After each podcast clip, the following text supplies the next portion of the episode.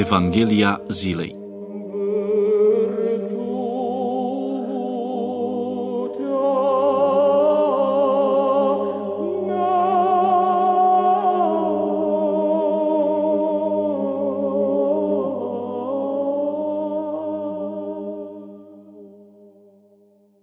Citire din Sfânta Evanghelie de la Matei, capitolul 13, versetele 44 până la 54.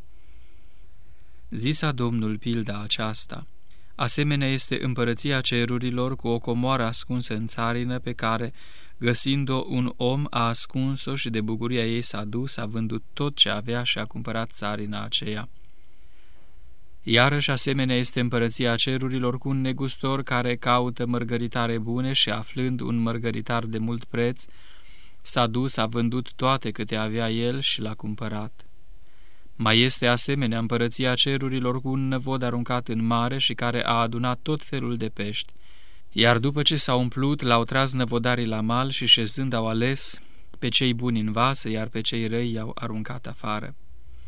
Așa va fi la sfârșitul lumii, vor ieși îngerii și vor despărți pe cei răi din mijlocul celor drepți și îi vor arunca în cuptorul cel de foc. Acolo va fi plângerea și scrâșnirea dinților.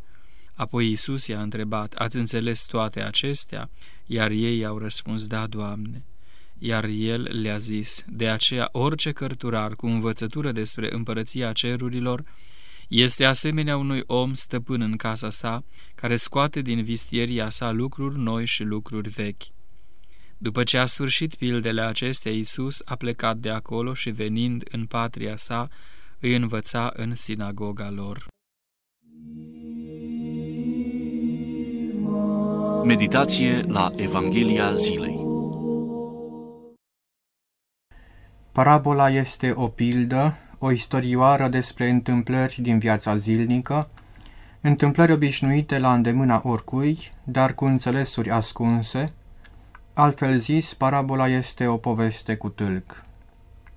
Aceste parabole le găsim frecvent în Sfânta Scriptură, atât în Vechiul Testament cât și în Noul Testament, ca un specific al vorbirii și gândirii semite. Dar nu numai poporul evreu a folosit acest gen de exprimare. Parabole cu tâlc găsim și la poporul român. De pildă, domnul Pop Simion a realizat în anul 1972 o astfel de culegere, din care vă prezint în cele ce urmează o parabolă numită cu ele. Ascultătorul este prevenit încă de la început că ceea ce urmează nu este o simplă pildă sau poveste cu tâlc, ci mai mult decât atât, un principiu de viață maramureșean. Ni se spune că un om avea un fecior rău, cum e fieria. Lenia curgea după el, în timp ce cu ușorul trai era prieten de cruce. Doar de blestemății și rele era capabil. Tatăl său nu-l bătu, cum făceau alți părinți. Bătu însă câte un cui în ușă de fiecare boacănă a neisprăvitului, cuiul și fapta de ocară. Timpul curse, ușa se umplu, deveni zid de cuie, încât n-aveai unde pune un deget și fiul omului se înfurie și spuse tatălui său, Nicăieri ca la noi, de ce ai bătut cuie în ușă? Tu le-ai bătut, zise tatăl. Eu? Da. N-ai făcut urele, duium, cu tare și cu tare, nu mai țin minte câte, multe, fără număr. Făcut, recunosc cu fiul. De fiecare faptă rea am înfipt câte un cui. Privește, ăsta ești, vorbi tatăl, posomorându-se rău. Nu-i supărare, cuiele se pot scoate, eu voi fi acela, promise fiul. Poate făcând tot atâtea fapte bune, spuse tatăl și își văzu de propriile griji.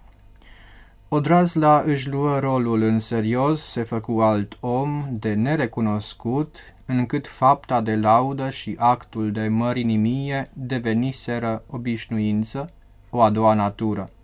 Nu trecea zi să nu ia cleștele spre a scoate un cui, două, din ușa fără de legilor lui.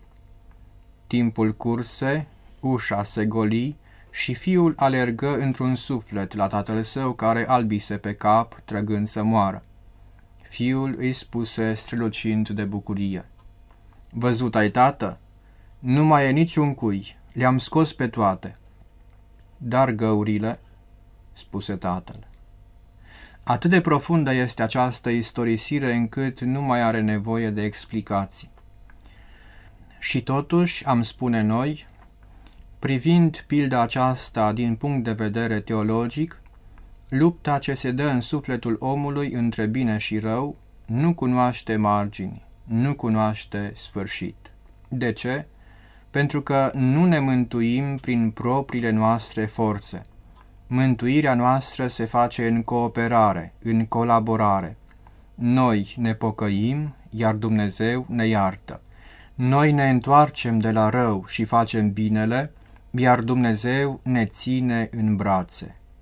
Noi scoatem cuiele din ușă, iar Dumnezeu umple găurile, căci iertarea lui Dumnezeu, atunci când este, este desăvârșită. Atunci când Dumnezeu ne spală, cum spune psalmistul David în psalmul 50, noi devenim mai curați, mai albi decât zăpada.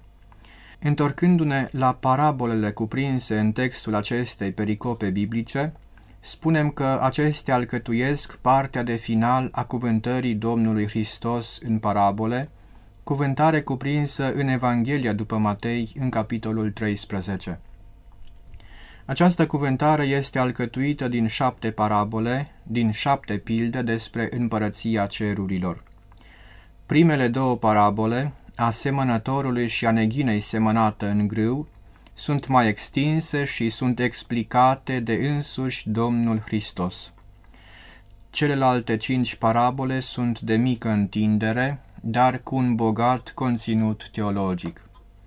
Vorbind despre cele trei pilde cu care se încheie cuvântarea în parabole, pilde care sunt în atenția noastră, spunem că împărăția cerurilor se aseamănă cu o comoară ascunsă în țarină, pe care, găsind-o un om, a ascuns-o și de bucuria ei se duce și vinde tot ce are și cumpără țarina aceea.